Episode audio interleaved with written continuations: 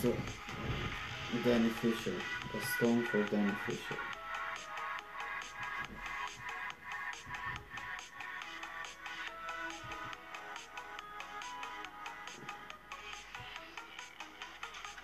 Now, Danny came to Mr. Fields. No, th- no. Care for a drink? He asked casually. No, thanks, I replied. Maybe this guy wasn't so bad after all. At least he wasn't treating me like a punk. I got a fight tonight, I added quickly. Fields' eyes sparkled. I seen you last week. Mm, you're good. Sam's a lucky guy. I was surprised. You know him? I know everybody and everything, he replied, smiling. Nothing goes on down here that I don't know about. There ain't no secrets kept from Maxie Fields. I had heard that, now I believe it. He, he waved his hand at me. Sit down, Danny, I want to talk to you. I stayed on my feet. I gotta run, I gotta run, Mr. Fields. I'm late at the gym. I said, sit down. His voice was friendly, but an undertone of command had come into it. I sat down. After watching me for a moment, he turned his head and yelled into the next room. Ronnie, bring me a drink. He turned back to me. Sure you won't have any? I shook my head and smiled. No use getting him Just then, a young woman came into the room carrying a drink. I blinked my eyes again. She was uh, out of place too, like the apartment. She belonged uptown. She walked over the Field's chair. Here, Maxie. She looked at me curiously. He almost drained the glass with one drop. Draw. Then he put it down and wiped his mouth on his shirt sleeve. Man, was I thirsty, he announced. I said nothing. I was watching the girl standing next to his chair. He laughed. His hand went out and pattered, pattered her. Beat it, beat it, Ronnie. He said jo- jovially, jovially. You're distracting my friend here and I want to talk to him. She turned silently and left the room. I could feel my flesh, my face flash. now, he felt his face flashed. Mm-hmm. Was watching the girl standing next to his chair.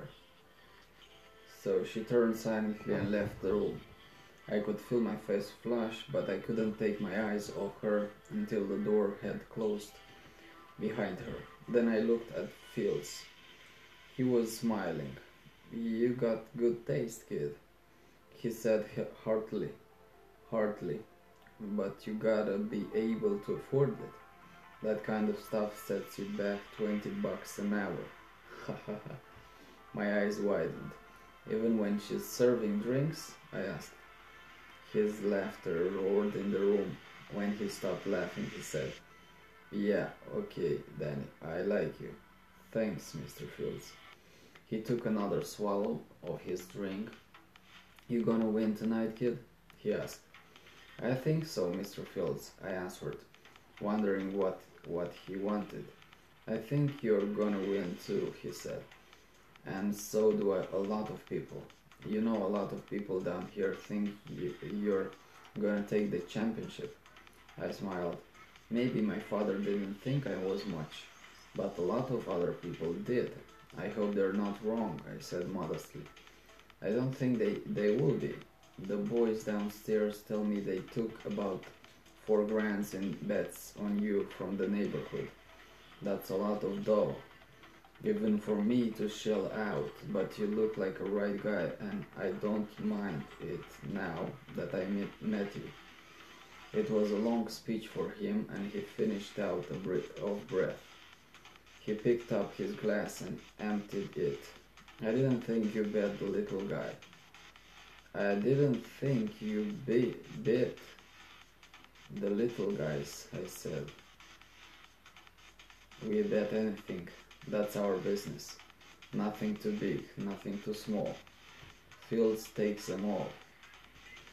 He finished in a semi-chant, laughing. I began to feel bewildered. What did he wanted me up here for? I wonder I wonder what he was getting at. I sat there silently. Fields laughed laughter stopped suddenly. He leaned forward and slapped my knee. You're okay, kid, and I like you. He turned his head. Ronnie, he shouted, bring me another drink. The girl came back into the room carrying the drink. I watched I watched her. She put the drink down and started from the stair started from the room. Don't go, baby. Fields pulled her back. She turned around in the center of the room and looked at us. Fields' face leered at me. You like that, huh, kid? I could feel my face aflame. He grinned. Well, I like you. I like I like you, kid. And tell you what, you win tonight and then come back here and and uh, the treats is on me. How you like that? I gulped. I, I tried to speak, but the words couldn't get past the lump in my throat. There was nothing wrong with it that I could see, but Nellie had changed a lot of things. Fields was uh, watching me closely. Don't be bashful, kid, he grinned.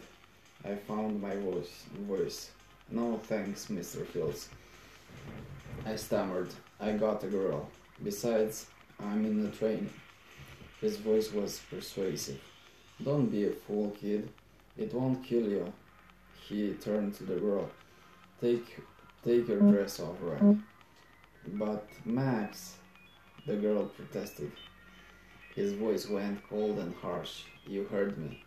The girl shrugged her shoulders. She reached behind her and and faster and fastened the button, and the dress slipped to the floor. Fields got out of his chair and walked over her, uh, over to her. Take a good look, kid. What you say? What you say now? I was on my feet, edging toward the door. Something about him scared me. No thanks, Mr. Field. Fields. My hand found the doorknob behind me. I gotta be going. I'm late. I'm late. Down at my gym. Fields grinded at me. Okay, kid, if that's the way you want it, but remember, the offer holds any time. Thanks, Mr. Fields. I looked at the girl.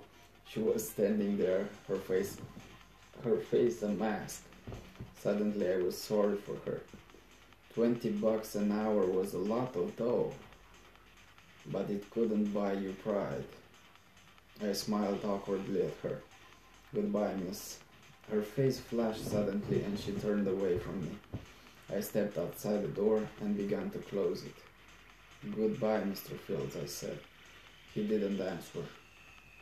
I shut the door quickly and ran down the steps. I was glad to get out in the street. Even the dirty, dirty streets seemed clean after being inside that room with him. But I had the feeling, as I headed toward the gym, that I hadn't seen the last of Maxie. Maxie Fields. He, he hadn't seen the last of Maxie Fields.